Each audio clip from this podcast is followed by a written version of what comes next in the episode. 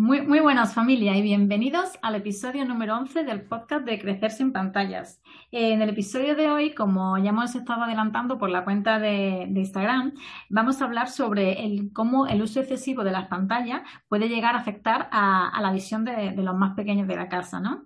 Para eso tenemos ya, contamos con un profesional de la optometría, con Salvador Pérez. Hola, muy buenas, ¿qué tal está? Hola, muy buena Elena, muy bien, gracias por la invitación.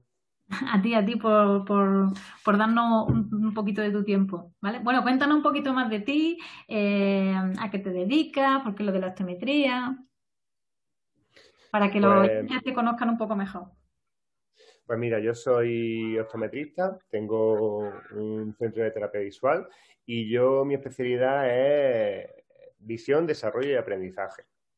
Es una especialidad, la verdad, bastante chula. El 90% de nuestros pacientes son niños y básicamente lo que nos dedicamos es acompañar la visión en el desarrollo.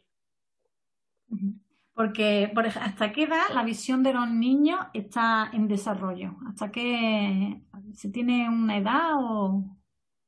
Mira, el sistema visual es bastante dinámico y una cosa muy importante eh, que tenemos que saber es que la visión se aprende. Eh, nosotros cuando venimos nacemos de serie con dos ojos, una nariz, una boca, dos brazos, dos piernas, pero la verdad es que no sabemos utilizarlo y, a lo largo de nuestro desarrollo tenemos que ir aprendiendo eh, a ir creando esas habilidades. Y con la visión pasa igual. Al principio el sistema visual es muy inmaduro, eh, los niños eh, cuando nacen ven muy poquito, no tienen apenas habilidades, por eso los primeros meses de vida pues normal verles hacer cosas raras con los ojos, ves que tuercen, ves que hacen eh, cosillas así, porque están aprendiendo a, a utilizar el sistema. Esto se va haciendo principalmente hasta los seis años hasta los seis años eh, vamos construyendo un sistema visual inmaduro, un sistema visual maduro con, muchas habilidades. Eh, esto no significa que el desarrollo se pare ahí. A medida que vamos creciendo, el sistema visual también sigue creciendo. Lo que pasa es que las habilidades básicas, sobre todo de eficacia visual, eh, ya las tenemos desarrolladas. Por eso la parte de trabajo quizás más importante, donde más hay que incidir, va a ser ahí, en esa etapa de 0 a 6. Eso sería entonces como, por ejemplo, cuando los niños que nacen y no saben andar y tienen que empezar a primero gatear y luego andar, ¿no? Y aprenden a andar, lo mismo es, con la visión, ¿no? Lo que comentas, ¿no? Tal cual. Eh, es exactamente igual. De hecho. Tienen que eh, aprender y a desarrollarlo y nunca se para, porque andar tampoco, ¿no? También puedes coger más, habilidad, motricidad y más todo. Igual entonces pasa con la, con la visión, ¿no? Exacto. Tú para poder desarrollar un buen sistema eh, necesitas oportunidades y éxito.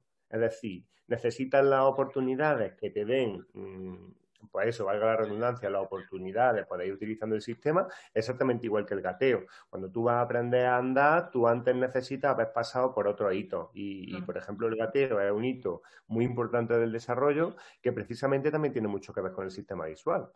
Cuando yo estoy aprendiendo a utilizar mi cuerpo, eh, que es cuando yo estoy gateando, cuando yo estoy restando, también estoy aprendiendo a utilizar mis ojos. Por ejemplo, cada vez que cuando yo empiezo a gatear, estoy haciendo los primeros cambios de enfoque, de lejos a cerca, cuando voy mirando mis manos, voy mirando al sitio donde tengo que llegar.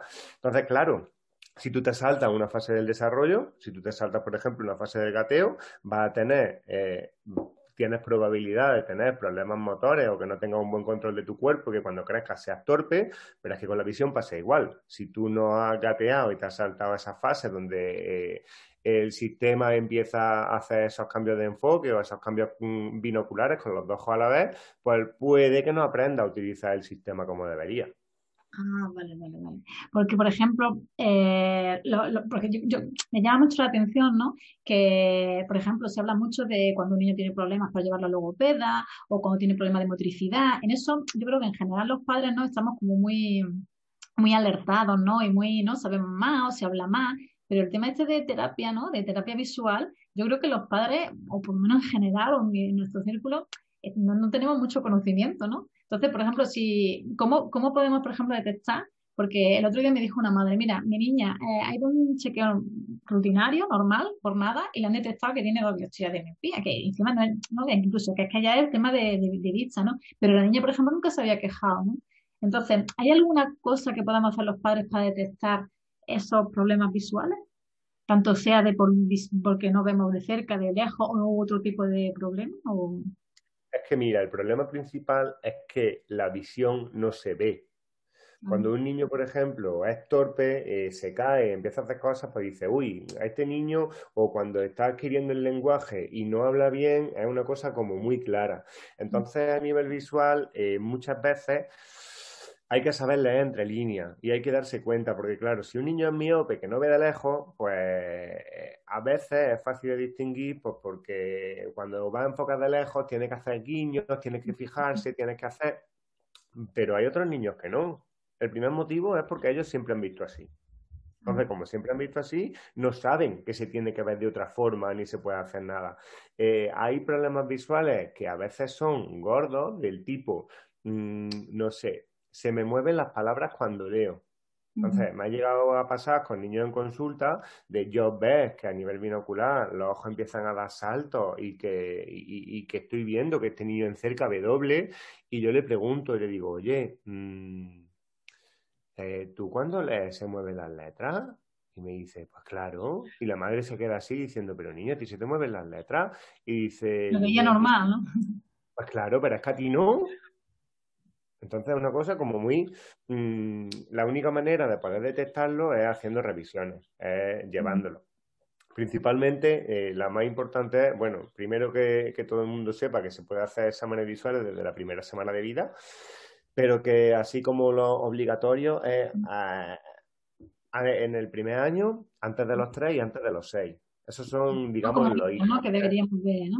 Sí, antes de los tres, porque, o, a los tres, que es justo cuando van a entrar al cole, para asegurarnos que van a entrar infantil, para asegurarnos que no hay ninguna cosa gorda, mm, antes de empezar con, con tareas específicas de visión próxima. Y antes de los seis, porque antes de que empiecen con la lectoescritura. con la primaria, ¿no? claro, el tema está que, por ejemplo, el desarrollo de los movimientos oculares tiene mucho que ver con la lectura. Si yo no soy capaz de hacer unos buenos movimientos, unos buenos saltos, yo no tengo una buena integración, yo no mm. puedo utilizar los ojos como herramienta para aprender a leer, porque esa herramienta no funciona. Entonces, muchas veces hay muchos problemas de de lectura, problemas de comprensión, problemas de que el niño no quiere ponerse, que, que, a veces no nos suenan a problemas visuales, pero que es lo primero que hay que ver. Claro, pero en el fondo es un problema visual, aunque claro, es muy difícil de detectar por los padres. Lo, mejor es lo que tú dices, ¿no? Por mínimo al, al, año, a los tres años y a los seis años, llevarlo a un profesional, ¿no? Sí, el primero, el primer año sobre todo es para asegurarse que no hay ninguna patología, que no hay ninguna cosa gorda, que básicamente cuando vemos niños tan pequeños, pues el objetivo es eso, saber que no hay ningún problema de salud ocular, que no hay ninguna graduación importante, que no hay ninguna diferencia de graduación entre un ojo y otro, que eso puede provocar, por ejemplo, un ojo vago, y que, y que su cerebro es binocular, es decir, que su cerebro quiere utilizar los dos ojos de manera eficiente. Entonces, esos son los mínimos. Ya con tres años, pues el sistema visual tiene que estar más avanzado y vamos evaluando a nivel visual cómo está su desarrollo, si está acorde con la edad que tiene o no. Pero sin duda, antes de empezar el cole.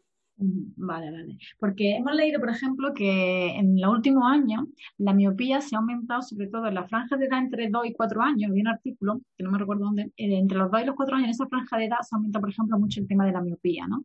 En los últimos años. ¿Por qué tú crees que se puede deber eso? Mira. no sé si es eh, verdad o es un mito o es siempre un, un titular de la prensa o, qué opinas. Mira, por desgracia, por ahí van los tiros. Antes de hablar de, esta pandemia de COVID-19 tan famosa, eh, ya se hablaba de una pandemia de miopía. De hecho, la OMS dice que para el 2050 más del 50% de la población mundial será miope. Entonces, una cosa que tenemos que saber es que los problemas visuales son de dos tipos. Unos son de desarrollo, eh, unos son de desarrollo otros son adquiridos. Dentro de estos problemas de desarrollo eh, tienen que ver, por un lado, los factores genéticos y por otro lado, los factores ambientales. Eh, los estudios nos están diciendo que los factores genéticos son importantes, pero que en realidad es un 20%, un 30% máximo. Que el 70 o el 80% es debido a los factores ambientales. ¿Qué quiere decir eso? Pues como mi, como mi sistema visual es dinámico, pues yo voy modulando, entre comillas, el sistema para ajustarlo a las tareas que yo hago en mi día a día. Por todo lo que nos rodea, ¿no? La, famosa epigenética, ¿no? Que ahora se habla tanto, ¿no? De que todo lo que nos rodea es lo que nos influye más, ¿no? No es solamente la genética, sino la epigenética, ¿no? Entonces, ¿qué pasa? Que nosotros, eh, evolutivamente hablando, nosotros somos cazadores. Nosotros estamos mm, diseñados para estar todo el rato mirando de lejos. Para mirar de lejos, estar en buscar el animal, cazarlo y no morirme de hambre. Entonces nosotros nos hemos inventado ahora la visión próxima, el mirar de cerca, Claro, que nos lo inventamos hace unos años y cada vez, cada vez, cada vez, cada vez, cada vez es más. Entonces, ¿qué pasa? Que eso es una cosa para que lo que el sistema visual no está preparado. Se tiene que entrenar y se tiene que adaptar. Si el sistema visual a nivel de eficacia funciona bien, pues podrá trabajar en cerca bien durante un tiempo sin cansarse. Si el sistema visual no funciona, lo que tiene que hacer es quedarse como encasquillado. Entonces yo ah. me quedo como encasquillado en cerca, entonces así empieza a funcionar de cerca sin tener muchos síntomas, pero cuando miro de lejos ya lo veo. No veo porque está encasquillado y ahora resulta que lo más fácil es decir, ostras, no ves de lejos, pues tienes miopía y miopía que te crió. Entonces, a veces hay problemas funcionales que parecen miopía y si no se descartan, la miopía se pone, el niño se hace miope, cada seis meses te hacen más miope y, este es uno de los motivos principales por los que la gente se hace mucho más miope, por el excesivo trabajo en cerca.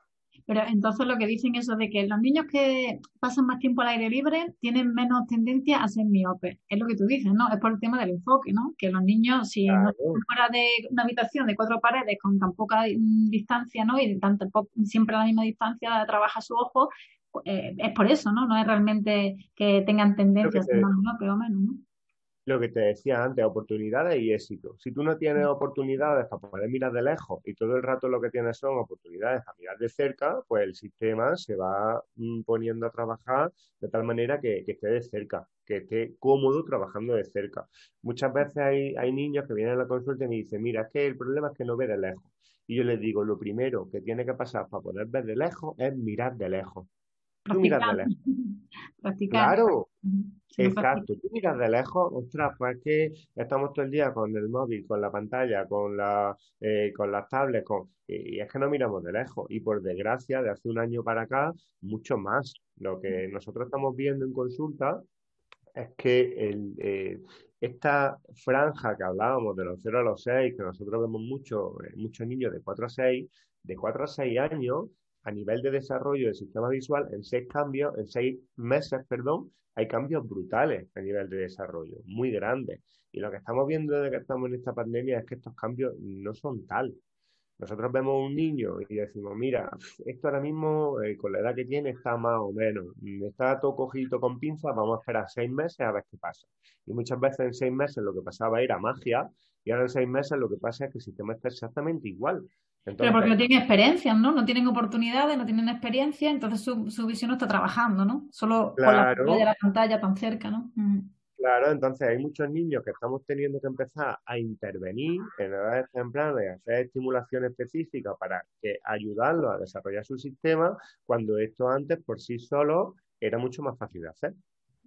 Y hay diferencia, por ejemplo, que los padres lo pongan en el sofá y le den el móvil, ¿no? O muchas veces que se ven en los restaurantes o en los bares, cuando, ¿no? Que venga, yo tener al niño con el móvil. ¿Es, diferente para la vista el que le demos ese móvil o el que, por ejemplo, se sienten en el sofá y vean la tele? ¿Es diferente para, para el tema de la vista? Es diferente. Es diferente porque primero un móvil, eh, el tamaño es mucho más pequeño y está en visión próxima, está cerca. Y sin embargo, si tú estás en un sofá viendo la tele de lejos, pues para empezar es mucho más grande y estás mirando más de lejos. Entonces, sí que hay diferencia, aunque ninguna de las dos cosas nos emocionan, porque en las dos estás con los ojos rectos, sin mover los ojos, abducido y sin hacer nada. Ahí, ahí no estás aprendiendo nada. Tu sistema visual no está aprendiendo ahí nada. Entonces, como, porque como ideas, ¿no? Ideas para los padres o consejos o, bueno, lo que decimos nosotros siempre, ¿no? Mm, de 0 a 6 años, lo que dice la Organización Mundial de la Salud, pantalla, lo mínimo, bueno, antes de los dos, nada, y si es más, pues cuanto menos mejor, pero aún así, pues el rato que tengan que estar, o por ejemplo ahora con, por ejemplo, nosotros, por ejemplo, con el Skype tienen que ver los abuelos, ¿no? Y ven, pues, los domingos por la tarde, pues echan un rato por Skype. Esos ratos que están ahí con la pantalla, ¿qué, qué sería mejor? ¿Qué aconsejaría? Que la pantalla fuese cuanto más grande mejor, ¿no? Mm, comentan, ¿no? Y alguna otra cosa más, guardar bastante la distancia, ¿no? Mira, eh, cuando tenemos niños pequeños, pues sobre todo lo que tú comentabas antes, pantallas cuanto menos mejor, pero a veces es verdad que en determinadas circunstancias es inevitable. ¿Qué pasa? Que nosotros, por ejemplo, si no los abuelos se pierden a los nietos, porque ahora es la única manera de ver a los abuelos, pues a través del Sky. Lo que pasa es que lo ponemos, por ejemplo, en el sofá, nos, pasa una cosa curiosa, nos ponemos la, la tabla en el sofá y entonces ellos ellos piensan, claro, son pequeñitos, ¿no? Ellos piensan, como tampoco tienen mucha idea de la pantalla, que, ellos se pueden mover por la habitación jugando y enseñándole juguetes y ellos y, la persona que está detrás de esa pantalla, la joven, la abuela, quien sea, piensa que, lo que tiene campo visual suficiente como si fuera una persona y que puede ver toda la habitación. Entonces es un poco de lío. Pero lo que tú dices, que esas, esas situaciones, por ejemplo, que se me remito, ¿no? Serán... Eh, la, mm, no sé, sería mejor, por ejemplo, si lo conectáramos a la, televisión, ¿no? En una pantalla grande, ¿no? Sí, todo, depende del tiempo que lo vayas a hacer. Si son momentos cortos y puntuales, mm, no te preocupes, no os preocupéis, porque para un ratito, una vez cada X tiempo, pues da igual. El problema es que me digan, mira, es que estamos dos horas todos los días. Entonces, con dos horas todos los días decimos, mira, pues entonces, mm, vale, vamos a tomar precauciones, vamos a hacerlo mejor de lejos, vamos a hacer entonces, la idea es, pues, cuanto menos mejor, si tenemos periodos cortos para hacer según qué cosas, pues bueno, no le vamos a prestar demasiada importancia, pero sí, eh, al final el resumen es, cuanto más grande y más lejos, mejor. Mejor y bueno, y cuanto menos tiempo, mejor, ¿no? Y, y, el resto de hábitos que se llevan el día a día de, para los niños, ¿qué hábitos son buenos para la, para la vista? ¿Qué podemos hacer los niños? Vale, las pantallas no, pero el resto del tiempo, ¿qué podemos hacer? Por ejemplo, el descanso, creo yo, ¿no? Que el descanso eh, es bueno para la vista, el tener el tema de aire libre, ¿no? Y también, también se dice mucho, por ejemplo, de que dos horas antes, ¿no? De, irse a dormir, ¿no? Mm, también que no haya pantallas. si hay pantalla, que por lo menos no sea dos horas antes de irse a dormir, ¿no? Para ofrecer el descanso, ¿no? Eso, tiene mucho que ver, eso tiene mucho que ver con el sueño, porque a pesar de que hay estudios como muy contradictorios de, la luz azul, lo que sí está claro es que la luz azul que emiten las pantallas eh, tiene que ver con la regulación del sueño y los ritmos circadianos. Entonces, ese es el principal motivo. Entonces, nosotros, nuestro ojo sí está preparado para recibir azul, porque del espectro visible que nos llega de la luz todo el día, recibimos luz azul. El tema está que lo que no estamos preparados, digamos, es para recibir azul, luz azul a las 11 de la noche, porque es que a las 11 de la noche no hay sol. Entonces, como no hay sol, si tú estás jugando con una pantalla que está emitiendo luz azul, pues cuando te vas a acostar, y te vas a dormir, pues has recibido esa radiación que hace que, los ritmos circadianos pues se pongan un poco a veces locos. Claro, y por todo eso por, el tema de, la luz azul de las pantallas, ¿no? Y hay, hay una manera de que eso que está de moda que las pantallas la gente las pone, venga, modo oscuro o modo eso, ¿eso es efectivo? Sí, para la eso está mejor porque lo que están intentando es justo eso, eliminar parte de la luz azul y entonces a nivel visual las cosas mejoran.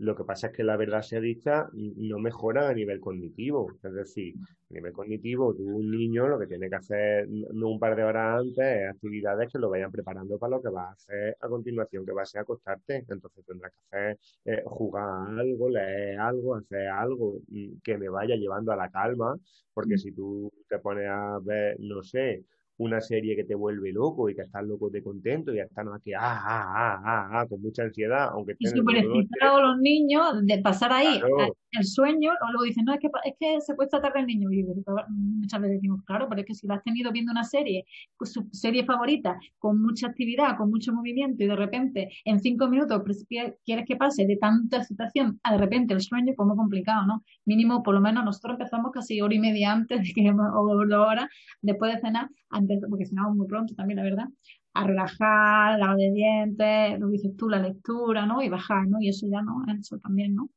Claro, es una cosa que hay que hacer, que tenemos que aprender hábitos nuevos. El problema es que somos una generación que, que a la que nos han venido las pantallas de pronto, en la generación nuestra que venimos con, con, que nosotros no teníamos pantallas, pero cuando nació nuestro hijo hay pantallas en todos los sitios y es una cosa que a veces es difícil de gestionar.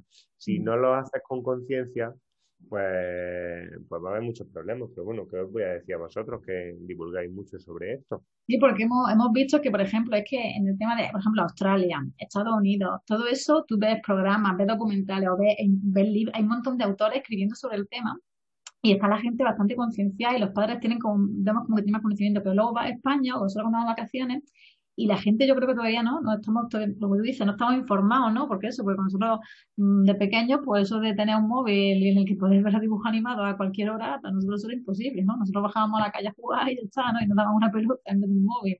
Y claro, es muy complicado para los padres, ¿no? Nos está siendo complicado todo el mundo, ¿no? El ese. Y, y luego también me llama atención lo que te comentaba antes, que que este tema de terapia visual hay muy poca información, ¿no? Y muy poca, sobre todo para los padres, ¿no? Que están un poco perdidos, ¿no? Ese tema, ¿no? De, terapia visual, con lo importante que es, ¿no? Es verdad, mira, por un lado, eh, lo que decías de, los papás en España, no sé si comparados con el resto del mundo, o será por zona, o será por cómo será, pero, pero es cierto que hay un problema grande de gestión. Nosotros, de hecho, mm, en la consulta hay veces que nos hacen preguntas que, a mí me parecen que al principio me pensaba que eran bromas. De, de, papás de, con sus hijos con, problemas visuales, porque claro, hemos hablado de niños que, que, los sistemas son más o menos normales, pero si ya hay un problema visual, que el sistema ya no funciona bien y, lo estamos tratando, imagínate los beneficios que hacen las pantallas, que es cero. Estamos haciendo a veces una terapia mm, para hacer que el sistema funcione peor de lo que funciona, simplemente por el, uso de por el hecho de estar utilizando una pantalla. Entonces a veces es locura y que te preguntan, bueno, ¿y cuántas horas puede estar el niño viendo la tele al día? Y yo me caigo así para atrás, digo, perdona, ¿horas? No, no, no se puede. Pero bueno, y al móvil se lo dejo también no sé cuántas horas. No, está prohibido, eso no se, no se puede. móvil, tablet, televisión, eh, pantalla. Y luego eso, pues muchas veces con los, también incluso los niños que también, a mí la, me llama mucha atención cuando van en el carrito, ¿no? Y niños de que no andan todavía, mejor con un añito o andan poco o con menos de dos años y van en el carro y claro, en vez de ir por la calle, como íbamos nosotros, pues eso, pues viendo un lado a otro, viendo a la gente pasar por la calle, como tú dices, viendo a distancia, como le ponemos el móvil o la gente le suele poner el móvil, pues ya ni ese rato que están de paseo por el parque, ni siquiera ven eso de su visión se fuerza y trabaja, porque están también con el móvil, incluso en el carro, ¿no? Sí, eso nos va a pasar factura. Y es verdad que se necesita, por un lado, una parte divulgativa de la parte de visión que hacemos los profesionales de la visión, que es importante, que no, que, lo intentamos hacer, pero también falta un poco de, de esa parte cultural de decir, llevo a mi hijo, voy a que le vean la vista, voy a ver cómo funciona, voy a ver qué habilidades tiene y ya de, y ya de paso me informo. Es verdad que, que, bueno, esto, el tipo de trabajo que hacemos nosotros de manera más específica, hay pocos profesionales. te cuenta que nosotros abrimos la consulta hace 14 años y en Andalucía no había ningún centro que hiciera es muy poco conocido el tema. La terapia visual es muy poco conocida, necesita más, más divulgación. ¿no? Mm. Por ejemplo, para los oyentes que nos están escuchando, ¿tú, tú tienes cuenta en Instagram, nos puedes decir dónde te pueden encontrar para seguirte, dónde tienen la consulta. Sí, yo mi cuenta es Salvador Pérez, que es la mía de, de, persona, y luego la del centro es Visual Andaluz, eh, optometría, que, que, ahí sí que ponemos mucho, bueno, eso está relacionado con la consulta, con qué hacemos, qué hacemos en el día a día y, bueno, es parte de la parte divulgativa que, que tenemos y que creemos que es importante. Porque en la cuenta eso del centro, la gente o los padres que nos están escuchando pueden ver a, lo que te refieres con eso, con lo que con lo que se hace en terapia visual, ¿no? Porque yo creo que cuando nos escuchen, pues sí, no saben, no van a estar, ¿no? Para enterarse un poco mejor y todo eso lo podemos dejar en la descripción, ¿no? De, del podcast, ¿no? Y ahí sí, lo contáis, ¿no? Con más detalle todo lo que, ¿no? Lo que se, lo que se, trata, ¿no? terapia visual, ¿no? Intentamos publicar todas las semanas y hacemos muchas cosas de terapia visual o con qué con este procedimiento estamos trabajando esto y esto o con consejos a nivel visual de qué cosas está bien hacer y, vamos, la, la intención sobre todo es esa. Pues muy interesante para, para todos los padres ¿no? que, que, nos escuchen. Lo vamos a dejar en la descripción, ¿vale? Y bueno, pues yo creo que desde hoy tenemos un motivo más ¿no? para, para reducir, ¿no? intentar reducir las pantallas en casa, sobre todo con los más pequeños, hasta 6 años, ¿no? Y, y bueno, pues muchísimas gracias por, por eso, por esa la difusión que hacéis. ¿Vale? Muchísimas gracias también por tu tiempo de dedicarnos hoy aquí a, en esta entrevista. Yo creo que, que, bueno, ya sabemos un poquito más, ¿no? Y tenemos un poquito más de idea a los padres, ¿no? Para guiarnos, ¿no? Que necesitamos mucha, necesitamos gente eso como vosotros que, que sean profesionales en diferentes eh, sectores que, que nos ayuden ¿no? en, esta, en esta labor de, de, de educar a los, más pequeños, ¿no? que es tan difícil a veces, tan dura algunas veces. Herramientas. Básicamente todos los padres necesitamos herramientas porque, porque es difícil, porque la tecnología va muy rápido, porque esto avanza muy rápido y a veces es la sensación como eh, ahora todo se hace diferente a cómo se hace a 20 años, cómo se hace 40 años y a mí algunas veces me da la sensación de que se nos ha olvidado criar. Es que se nos ha olvidado criar porque estamos intentando hacer todo tan, tan, tan que, a veces se nos olvida lo básico. Claro, y como no tenemos no había experiencia de otra generación anterior, que estamos siendo las primeras generaciones de padres que están educando en, lo digital, pues estamos todavía un poco más perdidos, ¿no? Y sobre todo eso, en el tema de terapia visual, pues también tenemos mucha, mucha, mucha falta, nos hace falta mucho, aprender mucho. bueno, pues muchísimas gracias. Eh, ha sido un placer contar contigo y bueno, cuando quieran volver y seguir hablando del tema o si nos quieren dejarlo ahí en eh, preguntas que a lo mejor no hayamos cubierto con este tema y, si, si, bueno, si te gustaría pues contamos contigo otro día, ¿no? Hombre, por supuesto. Muchísimas gracias por la invitación. La verdad que hemos echado un ratillo muy agradable y, y encantado, encantadísimo. Cuando queráis contar conmigo, pues ya sabéis. Yo creo que, los padres, los padres que nos escuchan también van a estar encantados, ¿no? De, saber, de saber más de este tema. Bueno, pues, pues nada, pues con esto despedimos el episodio número 11 del podcast y, y nos vemos por, por Instagram, ¿vale? Hasta luego.